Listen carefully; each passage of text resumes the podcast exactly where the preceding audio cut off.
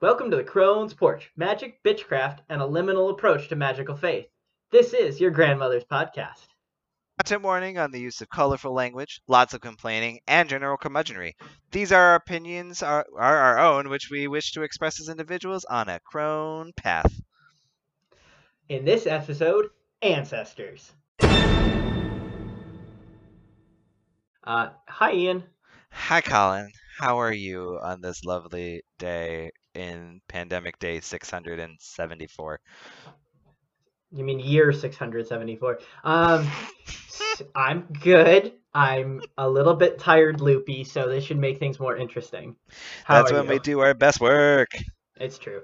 Uh, I'm doing good. I got a flu shot today. Did mildly Woo! progress. So progressive. I was productive today in my own bodily health. I got a flu shot. It was actually pretty easy to get a flu shot. I thought it was going to be more difficult considering the state of the world, or at least the state of America. But yeah. True. Oh, there's a really funny meme that I saw about pandemic, and it was uh, like December 31st at 11:59 p.m. and then it turns over to midnight, and instead of being January 1st, 2021, it's just the 13th month, day one of 2020. And everyone was just like, "Oh no, the nightmare I've that continues." one. That one's funny. It, it continues. It does continue. All right, as Uh. always, what we drinking? I am boring, and I'm drinking a 1911 non-spawn rosé. Um, Ooh, fancy. it it smells good. We're quite cultured on this show. What what you drinking? Uh, I also continuing on the 1911 train non-spawn, but I am drinking. Um, I don't know if the, this is, comes out every year. I've never seen it before, but their uh, New York State Fair edition of Sweet Apple, um, which I never had at the fair. But since I can't go to the fair this year, and the fair has already passed, um, living that dream. So, uh, cheers. Cheers. Sláinte. Excellent. All right. Well, it's our favorite time of year. It's the most wonderful time of the year. It's fall and It also is. post Mabon. It is. It's Samhain season, and it fills me with such joy. Going outside is glorious. It's true. Um, My favorite time of year is roughly month. from Mabon to well to Yule. That like time of year is the best time of year. I would say I would say that yeah, my favorite time of year if I was to do between holiday and holiday would be um Mabon to Imbolc is like prime crone season. Oh yeah. After Yule for my crones gets the angry, bitter, nightmarish season, which, you know, spiritually is fulfilling and full of hardships and growth, but uh fun wise, not so much. Not that fun. Yeah, I would say that for me, like, there are two struggle bus times of year. And so the struggle bus times of year are between Lunasa and Mabon, and then between, like, Imbolc and Beltana. It's like Oh, struggle season. yeah. yeah. Yeah. Well, uh this episode obviously being post Mabon pre Samhain time, um, this is the time of year to talk about one of my favorite topics. Also one of the most controversial topics for some reason in magic circles. It's ancestors. Bum bum Yeah. bum. Probably controversial because it's messy. It really is. So, Collin, what is what what's an ancestor to you?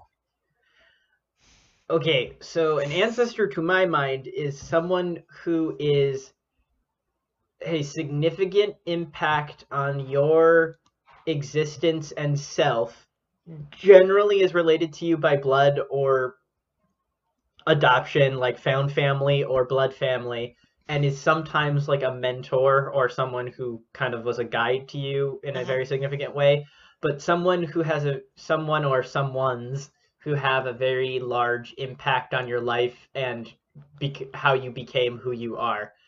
Um, in my case, I would say my ancestors would be my blood family, um, then my step grandfather, and I say there's some there is a tenuous ancestral connection between me and queer people of the past, but it's not as pronounced, I would say. Mhm. It it doesn't have such a huge impact on on me um, as the others.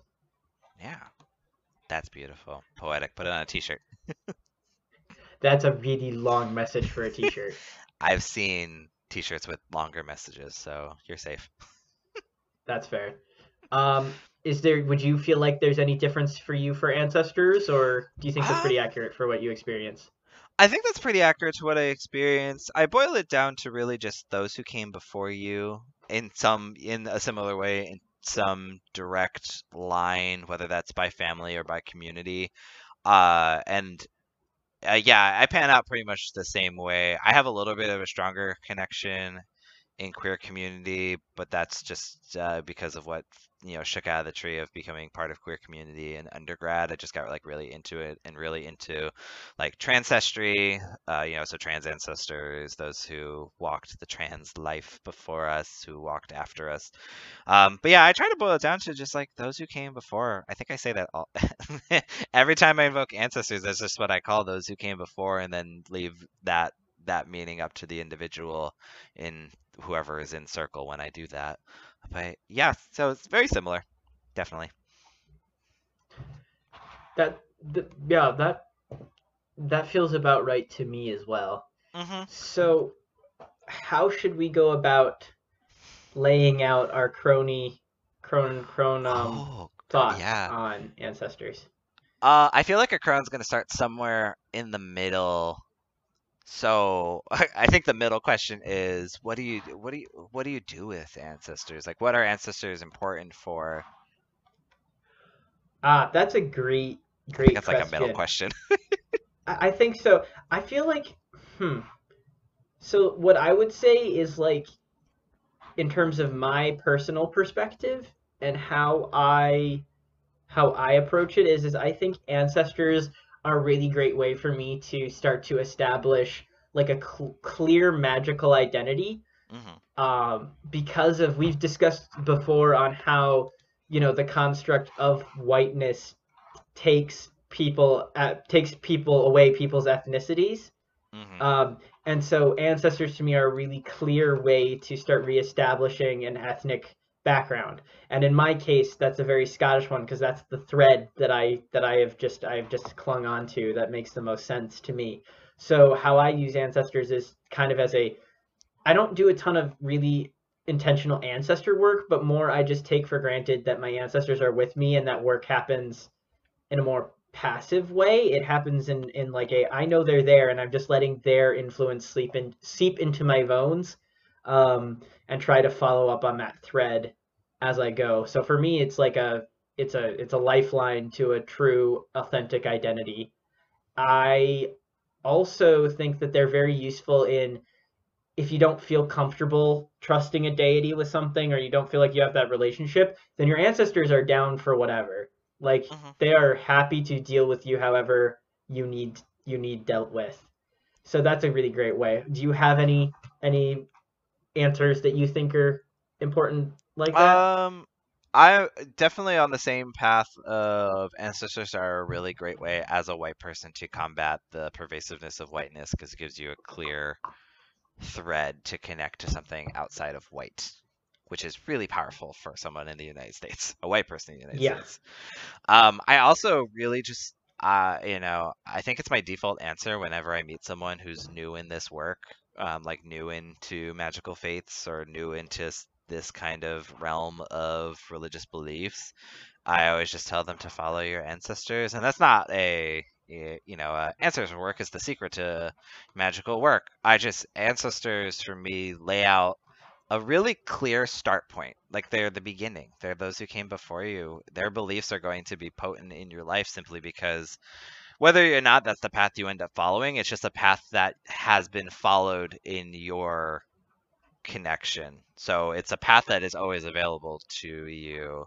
Um, so they just, for me, represent really clear beginnings. If you don't know where to start, check out your family tree. That's how I started. My family tree is mostly Western Slavic, lots of Poles, lots of uh, Czechoslovakians. And so I was just like, oh, here's a good place to start because someone probably walked it before me. And it turned out to be amazing. It's the path that I stayed on. No, it doesn't work that way for everyone, but again, they're just really good start points. Ancestors did it before you. They're a really good roadmap. Yeah, that's that's really really true.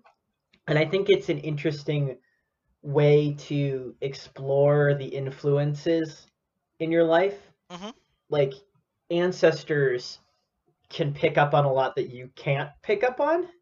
So Yeah. sometimes if you're feeling confused and you're not sure where to go, the best place to get a pep talk or a bitch slap is from your ancestors. um, and it really depends on your your interactions with them because there's also to say not all ancestor experiences are positive ones, especially if you have really shitty ancestors. And yeah. from that point, like I have some really, really shitty ancestors, and I don't like dealing with them. But they provide a really interesting set of lessons to pull from, and I appreciate that, even if I don't like the ancestors who are really shitty, because they Yeah. really are negative presence. So I guess the crone the crone way would bring us back to the beginning. I mean, we talked about what ancestors are to us, but I guess there's the question of what what uh, not what are yeah what are ancestors. What do they exist as? How do they come to be?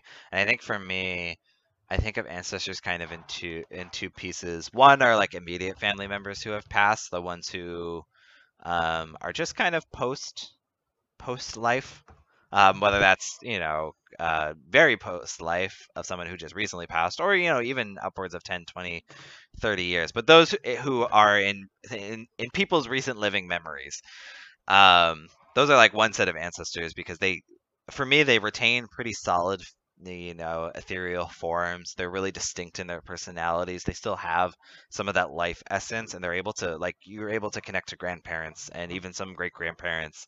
Um, and then there's the second set the more amorphous for me the amorphous set of ancestors which are like the ones thousands of years ago hundreds of years ago the ones in nobody's living memory that maybe have distinct personalities if they were able to keep some semblance of form but really kind of devolve into that thing of their they really exist as a collection of lessons from their life that might have some personality, but really exist to be this is what my life was, this is what it learned, this is what I pass on to you. Sometimes good and sometimes bad.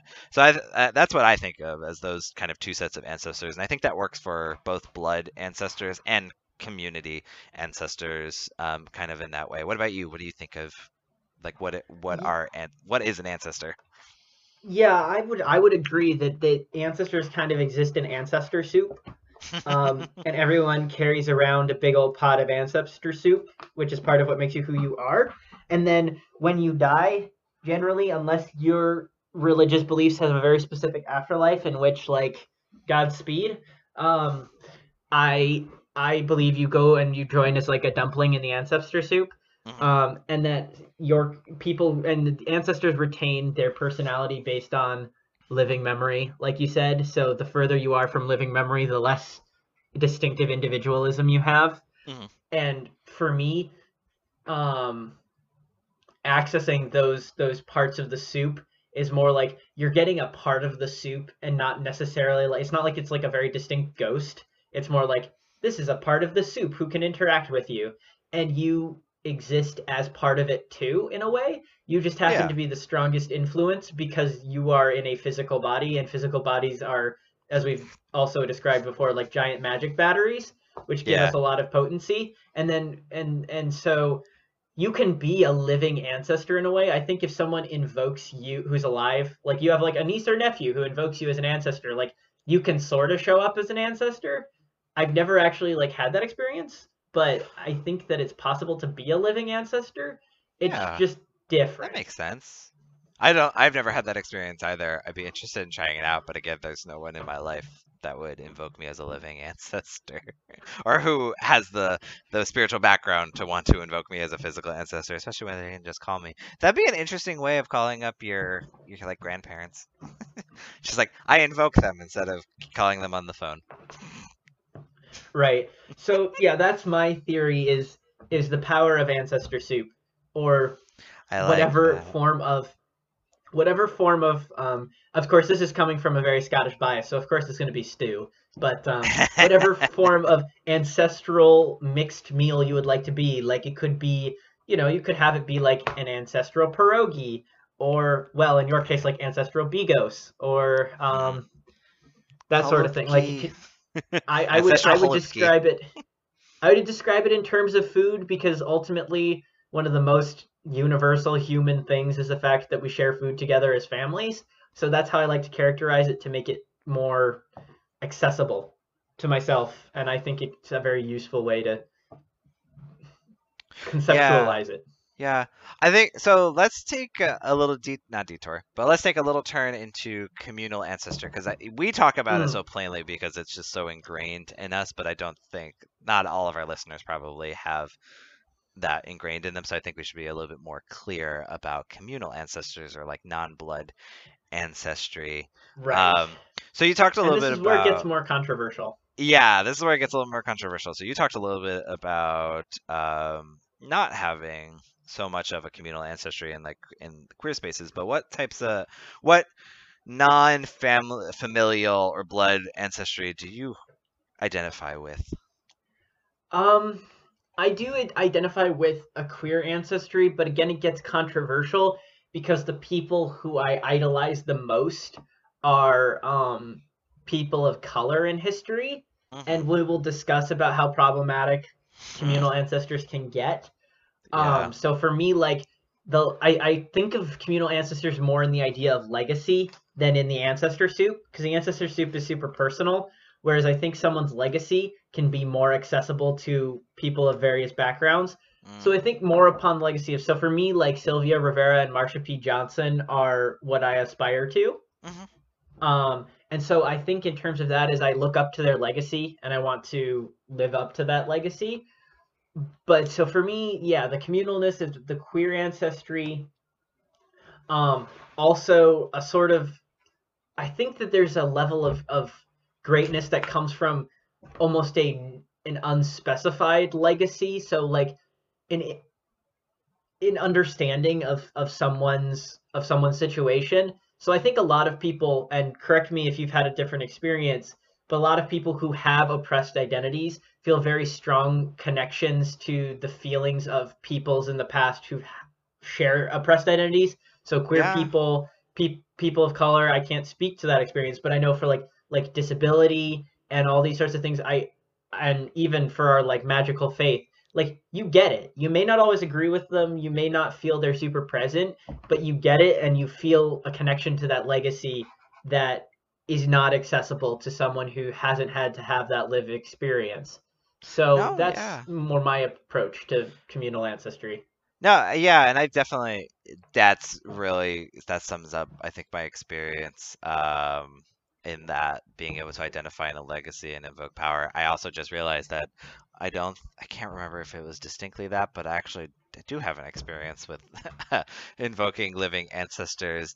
I don't know if it was potent, but I have been in in situations where um so undergraduate programs or undergraduate clubs, things that turn over, sometimes will invoke their past leadership in an ancestral kind of manner. A president from like six, seven years ago who was iconic or who developed the main idea of what the organization is today, a founder, um, being in fraternity, that's a big thing. Uh, you know, founders you invoke some some dead some not depending on the age of the organization. So i actually do have experience with living ancestors. I just didn't realize it because i hadn't thought about it in that way.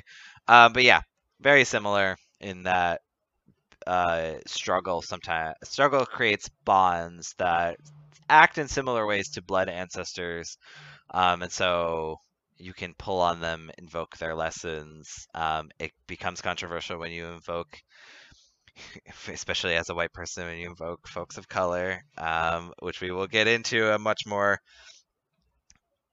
uh, obvious problematic area of that. But I think there's also like the idea of, I guess, good faith invocation. Like a few, oh no, it wasn't this past year. Two years ago, did uh, a Transgender Day of Remembrance ritual because not gonna just let Christians have uh, religious service because we're also here and we're queer. um, I actually did invoke um, Transcestors, uh, Marsha P. Johnson and Sylvia Rivera, but again, it was in a uh, more symbolic.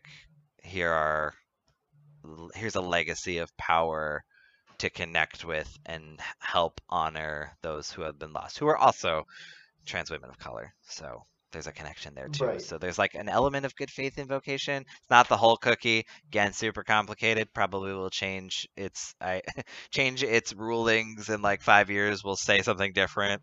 But yeah, that's been my experience. That was a little bit. Yeah, and I think another another oh geez another good area to think about in that is also in terms of like group participation. So i know that can come through very strongly in like a military aspect like if you're part of a unit Mhm. there's a lot of history that comes along with that.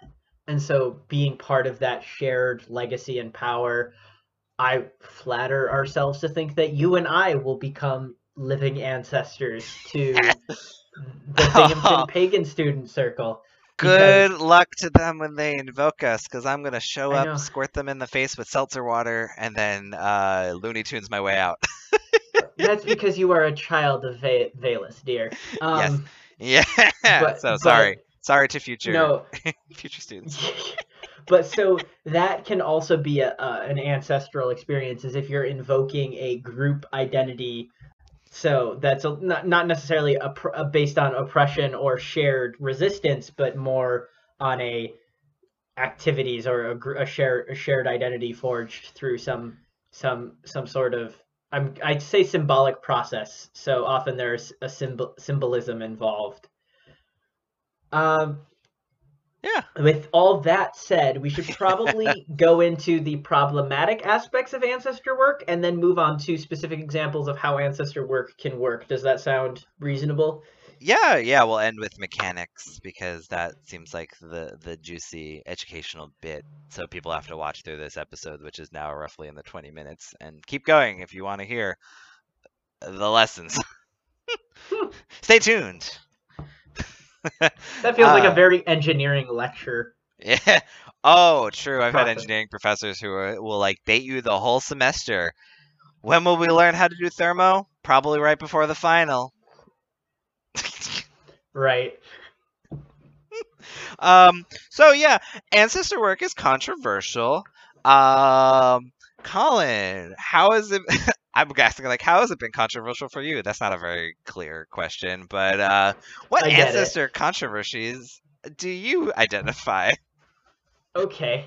So, um, my big thing is about, um, and you know, I'm going to to um, actually cite a very specific person to talk to start off this conversation because they wrote a really wonderful um, article, and I think it's it's it's really uh, so. I this person did a really good rundown of my kind of feelings on this in a way is so it's by Kyle Powys Whyte, Mhm. um, who is a writer um, about social justice in in an uh, the context of indigenous peoples.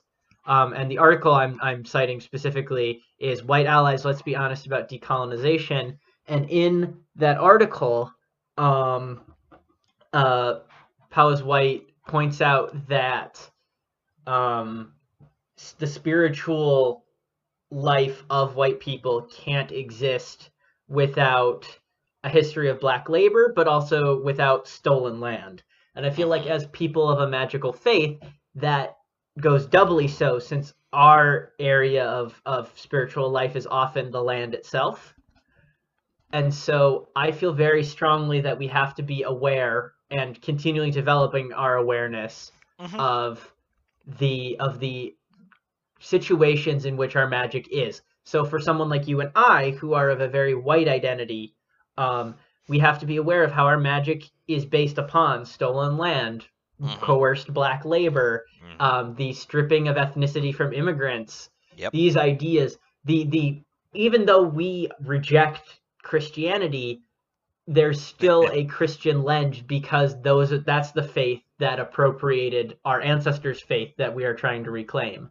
Yep. Um, So there, we have to contend with these issues, and so being really callous, and I'm going to call it callous, about how we invoke ancestors and legacies is really can be really damaging because there's a lot of areas of ancestral work that just aren't ours to access. So, for instance, those legacies of people of color, those ancestors that are maybe communal, but they are from groups who we have been, our ancestors have been oppressors towards, is not ours to access. And doing so, we it may be successful for what we want to do, but that doesn't make it moral. So for me, the problematic comes in there is it's almost appropriating the dead and i feel really be- really strongly that that's not okay like that's why i get red-faced mad when i see white people and white businesses appropriating day of the dead because that is not Ugh. not only is that Yeah. cultural appropriation that is appropriation of a spiritual practice focused on people's ancestors and legacies and it's not okay it's incredibly racist, it's incredibly insulting, and it's incredibly damaging. And I feel very strongly that it's not okay. hmm So that is my big take. Do you have something to add? Uh, honestly, hit hit the nail on the head. I think there's also, I think we can add in there. Um, oh, where am I going on this train of thought? Train, don't leave, don't leave the station. I'm not on it yet. Um, there's there's something to be exactly. I think I think th- I really like that framework of appropriating the dead. I think that uh, really wraps up not exactly neatly, but it fits all of the the pieces of the problematic ways in which white folk, um, especially white folks in magical faith, just throw around the dead and their legacies. oh like, yeah. child play toys. Like, I'm just gonna do this here. Um, and again, it's super controversial. Like, I evoked Marsha P. Johnson and Sylvia Rivera. I definitely def definitely did it in a deity esque focus of invoking the the power and the legacy, not them specifically. Like it was very much in a legacy focus. Um, but that still doesn't make it like that doesn't square the square the circle um, exactly neatly.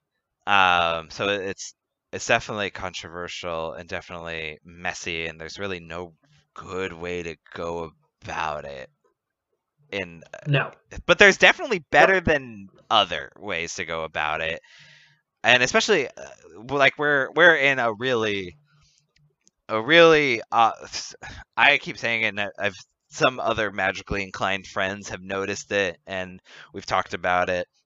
Like we're in a really strange time in terms of uh, I mean, this has happened in other points in history, but we're in a, in a strange time in which a lot of people have died in a short period of time, and there have been not many opportunities to Yeah. do proper burial. So that is lingering, and there are people who are seeking to use that to their power and their advantage without addressing the implications of their identity in that and that makes me hopping mad because it's ignore there are so many identity inter intersections there that must be named and gone through. But even ignoring all that it's just fucking rude to just drag people who have not been allowed proper burial to fund or forward your damn ass your mission which won't even okay slight tangent but won't even work by doing it that way. Um, but we th- we throw around the dead so casually. Like I invoke ancestors kind of casually, but that's family, especially like blood ancestors. That's family. That's me. I can do that. But like we just throw around the dead so casually, as if they're just like a magical tool chest. Like it takes a lot of work to develop an ancestral practice. Even if yours ends up being casual, there's still a lot of interrogation that has to go into thinking the practice before you can get Uh, to casually throwing out your ancestors, throwing your ancestors around. Yeah, and it's so hot take, but so the the practice of necromancy in the fantasy version is fucking great. It's hilarious. It's awesome. It's but it's impressive there too. it's nec- just it, necromancy. within a oh, story. Oh yeah, no, but the thing is, is that in a fantasy version like D and D, great, fine, no consequences because it's all fake. Real life necromancy, which is working with the dead, needs to be taken really fucking seriously. It's not a game. It's not a toy. If you're going to do it, you need to be able to do it right. And it should be done by consent, which is why using your own ancestors, because they're already there, they're already doing that shit, is fine. But when you're starting to use other dead that have nothing to do with you, or shouldn't have anything to do with you because of how you relate to them in terms of history and context, that's being incredibly shitty. Um, and that's basically causing a dead person to act as your servitor, which is a form of shitty Christian magic that we shouldn't be doing to begin with. Yes, I'm sorry to people who use a Christian or high ritual magic frame, but I'm sorry, I think it's shitty. Um, we just love the high any- the high drama, not the oh, the high drama is great. It's indentured fine. servitude. but in any form of but in any form of indenturement magic so be that demons or the dead or whatever is shitty it's It really is. it's not it's not Yeah. quite as the same as doing that to human is living human beings but it's def- still definitely shitty and, the- and the was gonna arrogance to do it the arrogance to try is Yes. ridiculous that's what I was gonna say. Like let's the go hubris, farther the, hubris to think that you can pull an answer, uh, an, someone's ancestor that isn't related to you or connected to you by some community communal capacity that you can just pull them is such a hubris. Like I, I beg to, I beg that that practice would even work. I don't like to say No. that, especially as a white person, that your power exists in that world the same as it does in the in the physical world is again white hubris. You're not that powerful, per- white person who wants to do magic, calling upon the two hundred thousand dead from coronavirus. You're not that powerful. Fuck off. No, and I will say also that okay, so I we've talked about on the show a little bit about my opinions of ghosts, but if you're going to go into a situation where you think there's a ghost, which in most cases there isn't, there's either a rational explanation or fair folk. but let's say for the sake of argument there's a ghost. A don't go in there being rude because how would you like someone to come into your living room and start fucking with you. A. B. Don't do fucking magic with a ghost without its fucking consent because that's being another shitty person. Don't Mhm. do it. Don't yes, if you want to it. interact, if there is a ghost and you want to interact with it, fair enough. I'm not going to judge you for that. If you're going to try to do magic with a ghost without the ghost's consent, that's shitty. Sorry, it's shitty. Yeah, that's what Ouija boards are for. They're like cell phones to the other world. Just give it a shot, you know? And I mean, we should do a special about Ouija boards because there's a whole bunch of other things that you should know before you use one. And no, they're not portals to hell or any other place. They're literally cell phones. As long as you hang up when you're done, you're fine. Or you're just going to get like roaming charges, magical roaming charges. Um, Magical roaming. so yeah concept. no i'm very feel very very strongly on this topic about being a moral magic person and this is a lot of the morality that i'm very strong about like this is part of why i'm really okay with divesting from a pagan identity because there's a lot of morally fucking quagmired shit that goes on with just normative pagan spaces. Like, just the assumptions and the hubris of what you can and can't do and what's okay because, oh, I have an oppressed identity by being pagan. Sure, you do, straight, cis, white fucking asshole. Yeah, that one little thing you're not actually that oppressed for is definitely equal to the history of slavery or the Uh-huh. clearing of indigenous peoples and genocide or the or the uh, constant oppression of people who were Spanish speaking and lived in what is now the United States hundreds of years before Anglophile English speaking people were here. Go fuck yourself. yeah. Ugh. And a And lot I of this. say this with I say this with the sorry. I say this with also the understanding that like there is a level of arrogance and irony to me being who I am saying these things, but I'd like to think of it as part of my growth process. So please excuse me for being really really mad about it. Well, I was gonna say that this is like, uh, at least in, for me in my experience, my my viewpoints on this and my rage, much like your rage, mine comes from the collective lessons of other people being mad at me and like slapping the fuck out of me and getting getting my act together.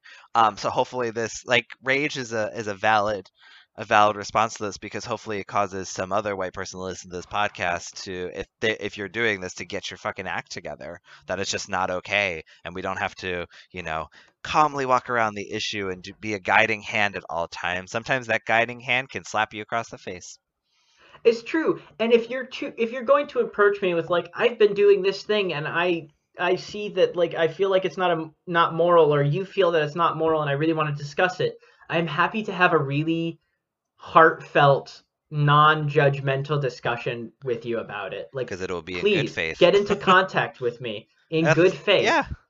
But th- what I'm approaching with is just the rage of having to of having to make these comments in such a good faith context and then be shut then be shut Yeah. down immediately because you don't want to face it. And that's the same sort of situation like I am not I am definitely not um, someone who has not been the perpetrator in that case Oh yeah. of being a really shitty person and then having to be called out for it. It's not fun. It's not comfortable. It made me feel really bad for a while, but it was a place of growth that made me a better person and more of who I am today than I was then. So I'm I I want everyone to be able to own that and that's a huge part of spiritual life and ancestor work. Like from personal experience, I have multiple ancestors who were in the early even pre-American military who were perpetrators of genocide against indigenous peoples in the United in, in the United States, New York Mhm. specifically. Yep. Those are the ancestors I was talking about when I said shitty, shitty ancestors who I don't like to think about or work with. But Mhm. they are a lesson. They are a reason why I should be involved in social justice because there's a lot in my ancestry that needs to be made up for and repaired from. Yeah. So being willing to face that challenge is important. And you're going to have bad days. Like you're going to have days where you can't do it. That's fine as long as you're committed to continuing. Oh, you can have a month of being like, I can't deal with anything. And you know what? Some people are not going to like that. And it's going to be how it is. But if you're willing to come out the other side of it and recommit, great. Awesome. You're doing what you're supposed to be doing. Yeah, I've had it on my brain for a while. I actually should put pen to paper or fingers to keys in a digital world um, of writing a, a think piece uh, uh, about commitment as magical faith. That that that concept more so than even the DDs I work with, the the commitment piece is like central to my practice. Um, and then the other stuff is just contextual to who I am that day. Uh, so I should write pen to paper because yes. Yeah, you absolutely should. And correct me if you have a different opinion, Ian, but I also think that as unfortunate as it may be in a world where there's a lot of suffering, this process isn't going to be quick. None Oh of it. no, None we've talked about it. That it's going to take a very long time and it's and you're going to feel bad or inadequate at times and it's going to be overwhelming. But, But- again, just sticking to it is it's part of the ancestor work. critical. And It as a is. as a It way to is. transition us into talking about mechanics and actually doing ancestor work, mm-hmm. you might not be able to solve the problems of squaring the circle of your ancestors being genocide perpetrators, but you yourself can become an ancestor of the reparations that are coming. You might not see them uh, created nor actualized. It might even be, hopefully not, but uh, you know, time it might be outside of when you exist in living memory, but you become a part of rewriting the not rewriting, but of adding a new layer into your ancestor work. Like think I like to think about it in that way. Might not do it in my lifetime, but I become a part of the ancestry that will get it done because I then become a lesson that future generations, whether blood related or not, maybe communal, can pull on as a lesson or a source of power or a source of continuing work. Like we can the crone way thinks about it outside of time Preach. fuck time not really but yes fuck time Weird. time is a capitalist construct It is. it is Um. So moving into the mechanics, Ian, would you like to describe what you think is most effective for ancestor work mechanically? uh so i think i I do i think the most potent practices for me are one ancestor altars and then two utilizing pathwork journey work altered mind state however you want to label it as uh, a telephone for direct ancestor work. Um, ancestor altars is just creating altars that honor ancestors. It's pretty like you would make an altar to a deity like christians have altars to jesus. Um, it's just making an altar for your ancestors to honor them and uh, give them offerings to empower them and continue on the legacy. Um, that might be a family one, which you can then use awesome family photos. You can use family heirlooms. That's cool. You can also build them communally. Um, I don't have one that's official, but I keep some amazing queer texts usually in a specific place with uh, maybe near a candle or with some other offering esque things to make like an altar to queer culture and to queer community and to those ancestors. Um, and then journey work is That's just awesome. yeah.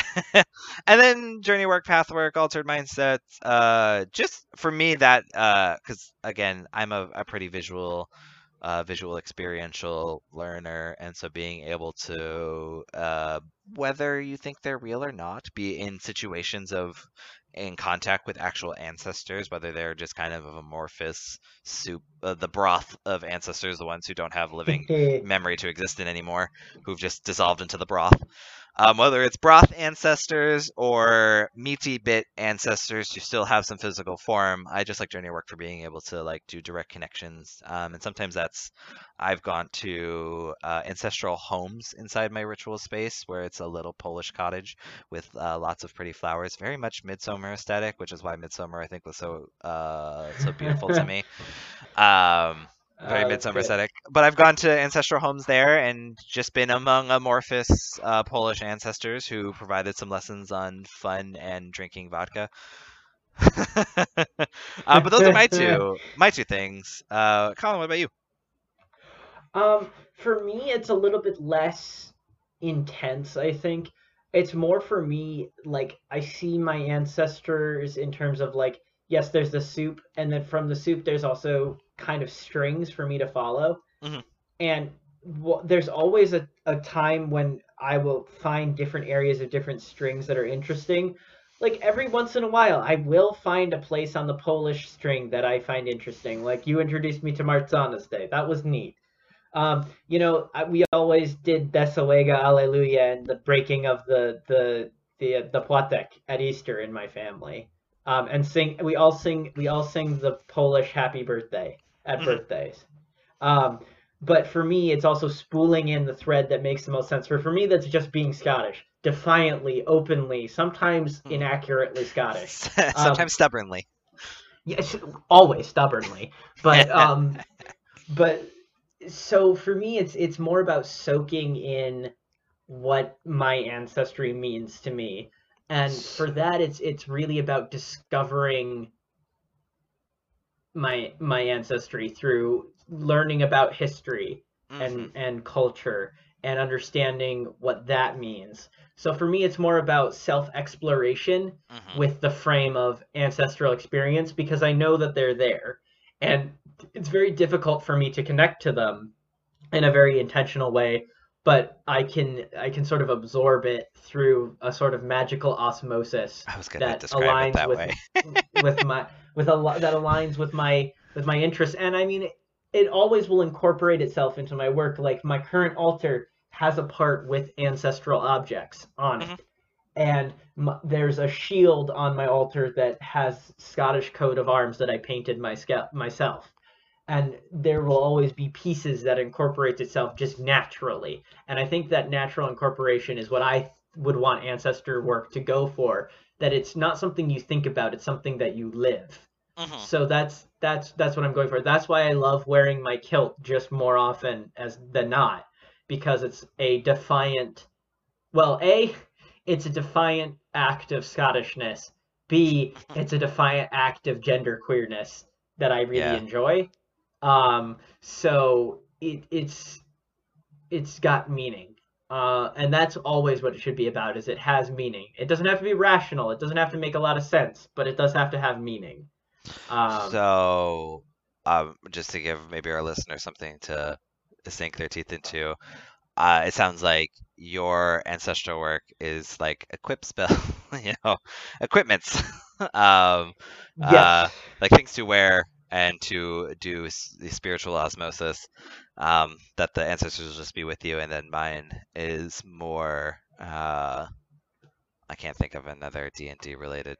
Let let's do a d&d this way. Mine is the warlock approach. It just is, and it'll come to me. Yours is the wizard approach. I have to do very specific ritual casting Oh yeah, a ritual to, casting. do- Yeah. to, to, to do this to do this thing. So for me, it's very much they are just there, and it'll work out. And yours is a very like intense work practice situation.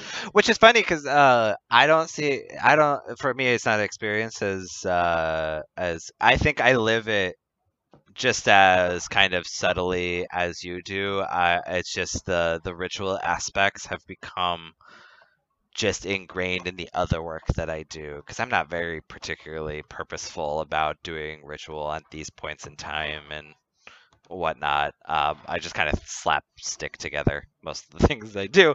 Um, but ancestors just become integrally woven into that. I I try to always call ancestors when I'm doing ritual work, unless I'm in spaces where that is not the best idea, which I have been. right. Um, or I just when I'm journey doing journey work, which I haven't done in a long time. Bad. I shouldn't shame myself. Shame is bad, but I should do do it more often. Um, I take a trip to the ancestral house. Um, so they're just like they're to me they're casual things that I just do in ritual space. That's that's really fair. Um, I I will say also that from my perspective is is that it sh- there should be a level of um exploration involved. Yeah. So figuring out what weird little alleyways your ancestral experience goes down. So for example, for me, it's discovering like Scottish history and how weird and interesting it can get. So like that that that chord that seems very singular can start to branch like the Gaelic part, the Pictish part, combination of the two, the Brythonic parts is that in there? So figuring out how that tapestry weaves itself is really important. Mhm. And and then also just being willing to be a little bit absurd because family's always absurd. it Like like would be boring if it wasn't. it, it's true. And i have to admit one of the most fun parts about doing ancestor work for me is it's the only time that i think it's that it is at least in my tradition that is acceptable to eat or drink offerings yourself because you embody your ancestors. So if you're making an ancestor offering you say here's to the ancestors and then drink it or eat it yourself. Whereas if Mhm. it's a deity or the fair folk or spirits you should be giving it to them in nature rather than yourself. So if you're like ooh i really want to make an offering to the ancestors and you're like oh cool i get to taste this um, so there's that one really self-serving, ridiculous part of it. Yeah. Uh, also, another a really good way to just like throw ancestors because I ancestors for me is one of those things that you can kind of just throw in anywhere because there's really True. never not an inappropriate time to bring up ancestors because that's literally just your fam, your squad. Like Yep. it's never not appropriate to invite your family over. Um, so I love just throwing it into ritual. Like I love uh, casting a circle and you know calling deities and all that. And, you know, doing the whole nine yards of high aesthetic ritual magic, um, and then just you know following it up with uh, we don't know how this will go, so we're just going to call our ancestors because who better to back you up when you're dealing with a new deity, uh, a deity who the relationship maybe is tumultuous for whatever reason. Who better to back you up than your fam? Like just bring them in. Yeah. Remember, if you're doing group rituals of people who are not your family or not in close community relations, to ask your ancestors to leave their weapons at the door because ancestor fights Oh, have been known to actually break out. it's It's really weird watching. that. It's really weird watching uh, ethereal ancestor fights, um, but they do happen, especially if you and people you're doing ritual with have tumultuous uh, histories. Um, both really bad, like we're talking war and genocide, but also just like uh, blood feuds you didn't know existed. Yeah, absolutely. I mean, I find it most interesting, like when ancestor fights happen from peoples who are like a really long time ago. Like it's like the Gaels v the Picts. It's like y'all, like that's been over for a while. But they like don't almost know two years, a while. but they don't but know that that. that memory still is fresh. not. Their their memory is fresh in a time long ago.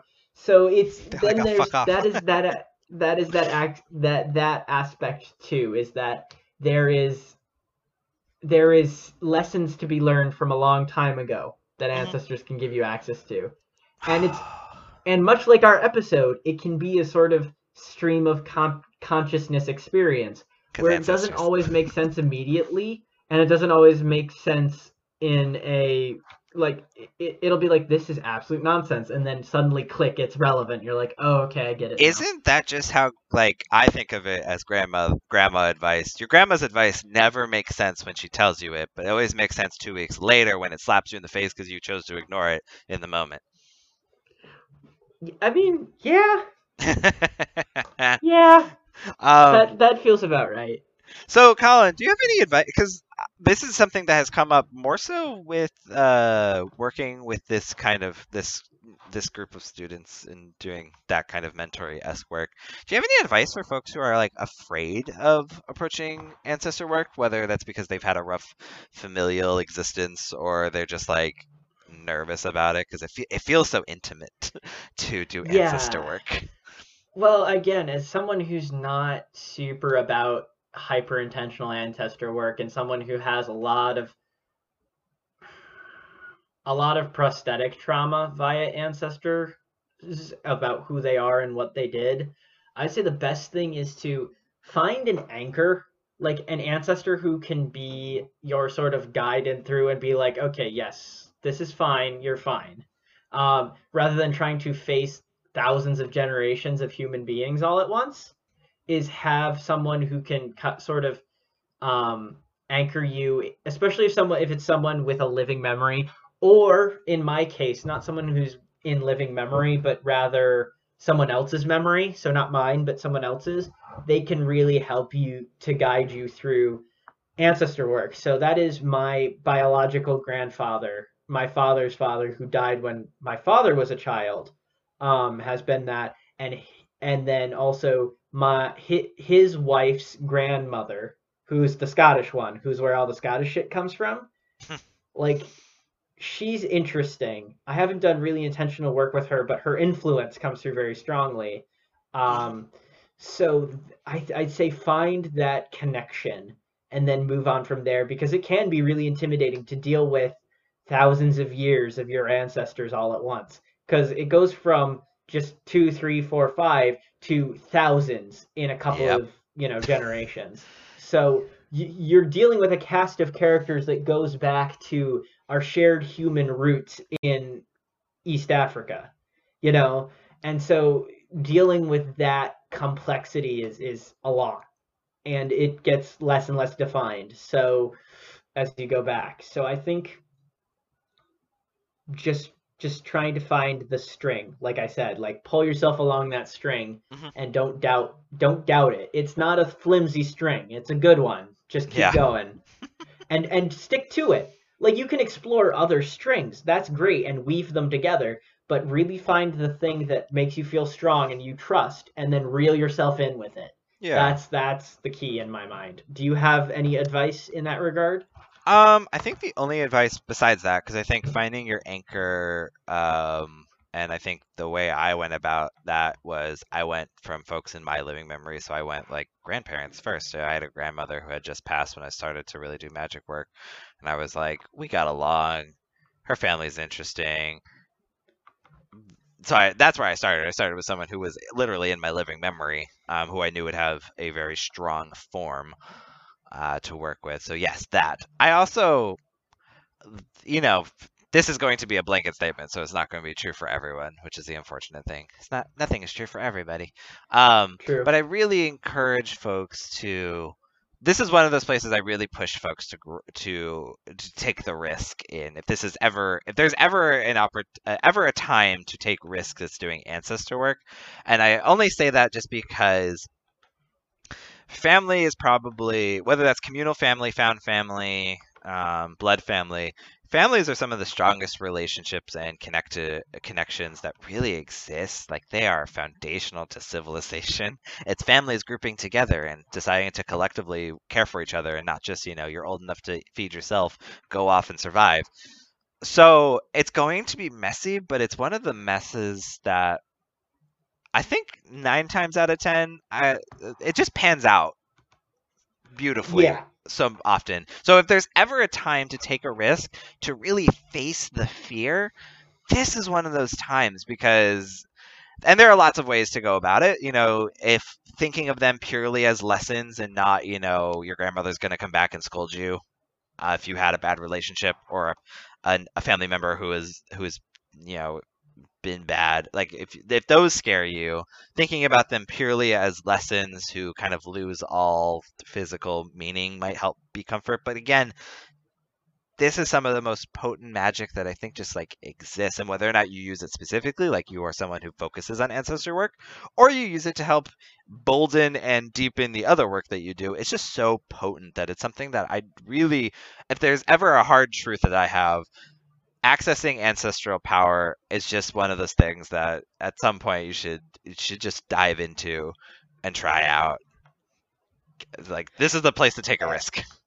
Absolutely, and in in in that vein, um, I think that if you have a um, a significant other or a partner or partners that um you feel really strongly with, that doing ancestor work together can be really impactful Mhm. towards your relationship. And this isn't like, oh, I've dated someone for like two weeks, minutes. let's do ancestor work.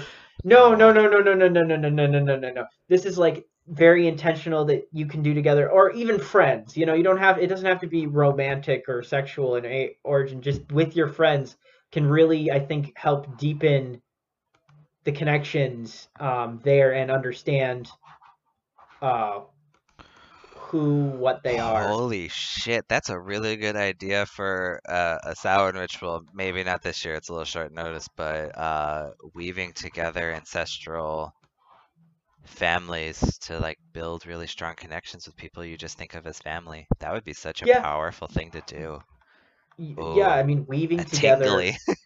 Yeah, it's weaving. You're, you are taking the the tapestry. I know we're using we're mixing our metaphors because first it was soup. All right, let's separate the metaphors. It's weaving the, our tapestries together and stirring our soup together. Is, is Oh, yeah. it is. It's it's it's making it's it's making family soup. Manly really soup. strongly. And Yeah. so That's a really I think that's a really idea. really important practice. Um, and it, it it is a little ride or die. Like I'm not gonna lie. Once you do it, you can't undo it.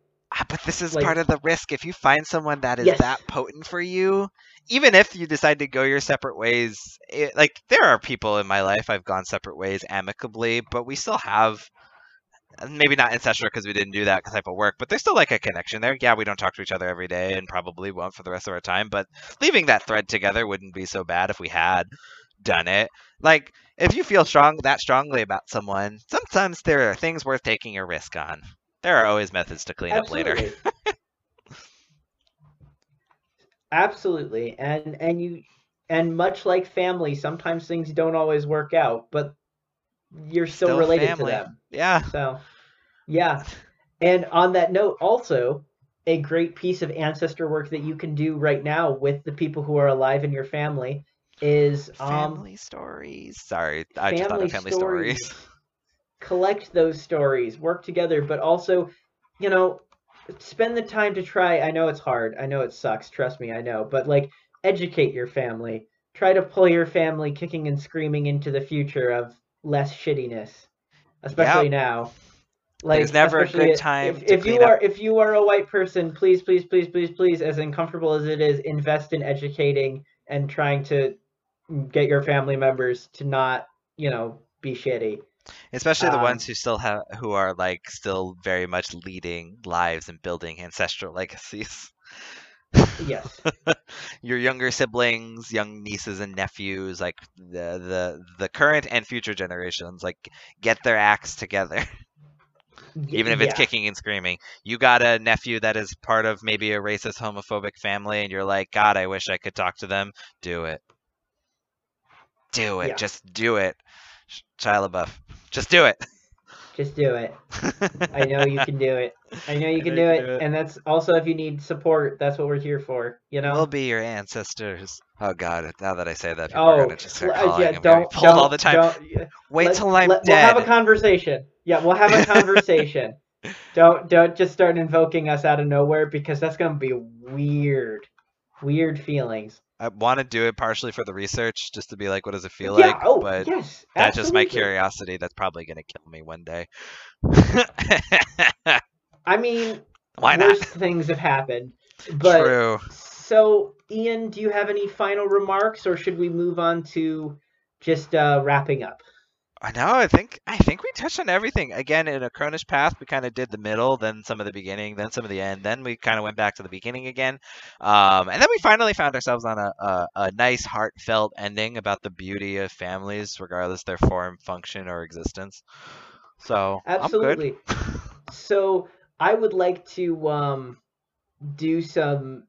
I would like to say that we have some really interesting news, and that um, we have new listeners from many different places, and I really, really, really encourage everyone to, you know, reach out if you have ideas, thoughts. Or share a podcast. Build a, a, a an ancestral legacy of this podcast. That's a little hubris of me, but you know I'm proud of what we do. So share this. Help us build our family here, sort of, in a little bit of a less direct, connected way. But help us build this community, the Crone community, Absolutely. the batshit crazy community. We're gonna do it.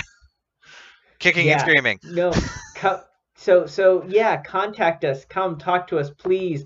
Um, I I know that we have viewers in Scotland now, and I'm very sorry for some my inaccuracies and or enthusiasm from time to time. Um, but yeah, so what are our contact details, Ian?